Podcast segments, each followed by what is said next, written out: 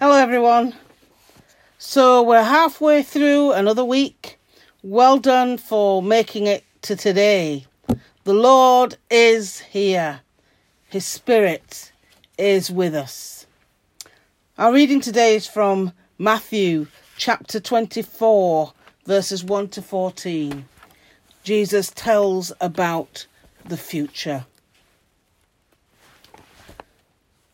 Matthew chapter 24, verses 1 to 14. Jesus left the temple and was walking away when his disciples came up to him to call his attention to its buildings.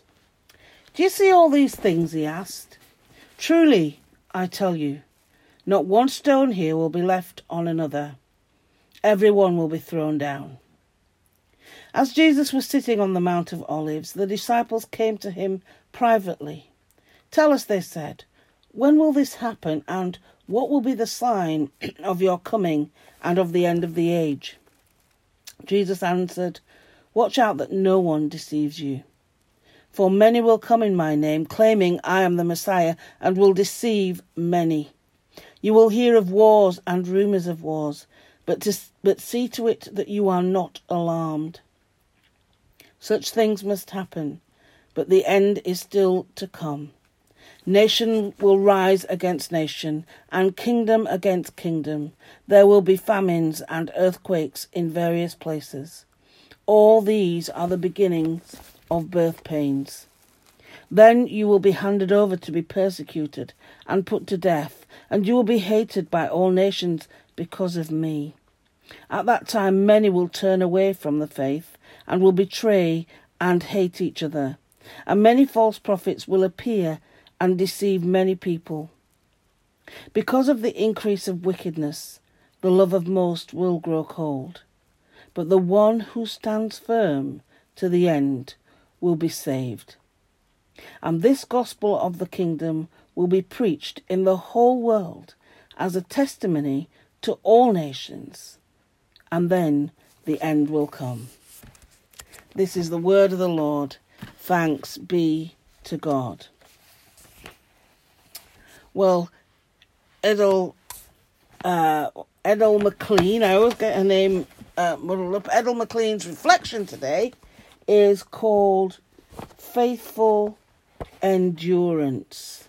And uh, she quotes verse 12b to 13 um, from the NRSV, which says, The love of many will grow cold, but anyone who endures to the end will be saved. In my um, version, the NIV version, it says, um, uh, the one who stands firm to the end will be saved. Um, so, but she's going to have a take on the word endures. So here's what she has to say. It is hard to live through what is happening in our world. In the West, there is a coarsening of public discourse, a rise of populism, on top of that, we face global warming and the havoc being wreaked by our addiction to plastic. And my little aside is because obviously she wrote this um, last year sometime before uh, the days we are in, but now look at look at us. We're in COVID nineteen time. Anyway, two thousand years on from Christ's words in our reading today, the world has not lost its brutality. She says, I'm attracted to the idea of enduring to the end in verse 13. Christians often emphasize the importance of celebration, rejoicing, thankfulness.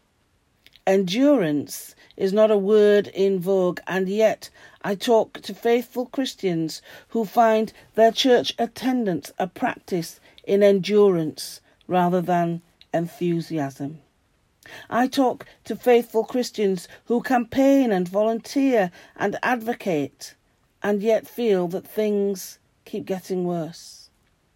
I talk to charity workers who leap into action after natural disasters when within days public attention is diverted to some new disaster. Unglamorous endurance is the ability to keep believing that God is at work to keep putting one foot in front of another, even though a gale is blowing in your face, to keep your love glowing, even when it feels 99% impossible. Such people will be saved. And what's more, such people will save us, for they are our ambassadors of hope. I love that so much. I'm going to read it again. Unglamorous endurance is the ability to keep believing that God is at work, to keep putting one foot in front of another, even though a gale is blowing in your face, to keep your love glowing, even when it feels 99% impossible. Such people will be saved. And what's more, such people will save us, for they are our ambassadors, ambassadors of hope. Amen and amen. For further thought, she says, Where do life, work, and ministry feel like endurance for you? And how does Jesus respond to your endurance? And here's another one. How do you see yourself? Are you an ambassador of hope or are you needing that hope? I'll leave that there. Let us pray. Jesus, friend and brother, help us to endure lovingly in the face of the darkness in our world. Lord, in your mercy, hear our prayer.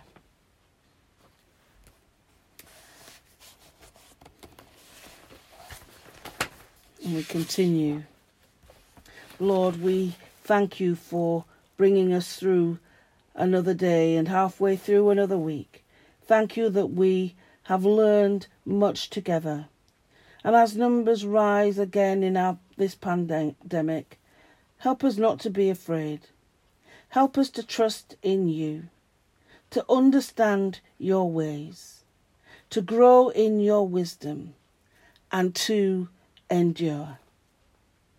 Continue to be with all who are sick. Bring healing, Lord. Watch over all our loved ones. Protect us, Lord. We thank you that your name here is holy indeed. Remind us as we st- uh, continue through this week that you walk with us and give us the strength and courage to face each day whatever comes. Lord, in your mercy, hear our prayer. And I pray for a prayer for creation.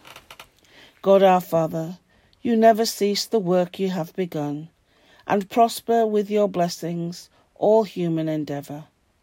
Help us to be good neighbours to those who share our world today, and those who will inherit our world in generations to come. Make us wise and faithful stewards of your creation, living lightly on the earth, so that it continues to blossom and flourish now and in the future. In the name of your Son, our Saviour, Jesus Christ. Amen. In our parish prayers, Today, uh, we pray for Pastor Johnny and the congregation at Elim Pentecostal Church. We pray, Lord, that your blessing would be upon them as we all try to do our best to keep our churches going through this pandemic. We pray for all who live and work on Lord Street, Lower Clifton Street, Lower Clyde Street, Lower Hollins, Malton Street, Marina Gardens, Martin Heights, and Mayfield Gardens.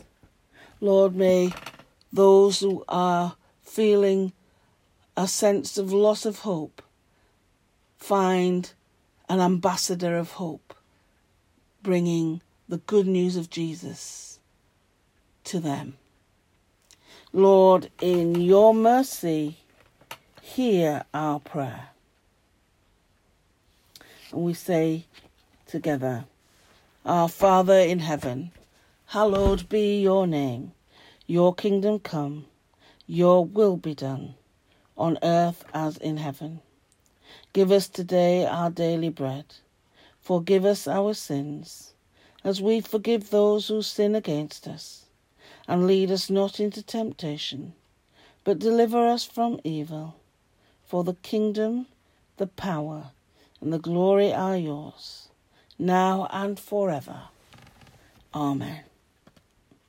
Amen.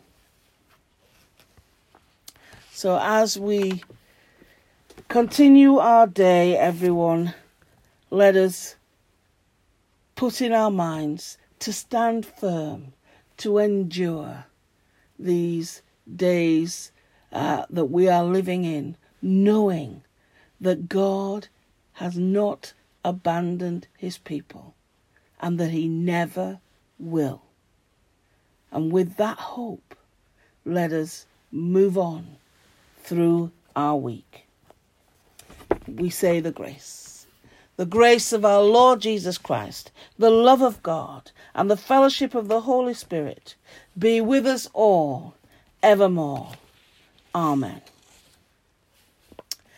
Have a wonderful day, and I'll see you all tomorrow uh, to hear more about God's wonderful goodness to us. Bye for now.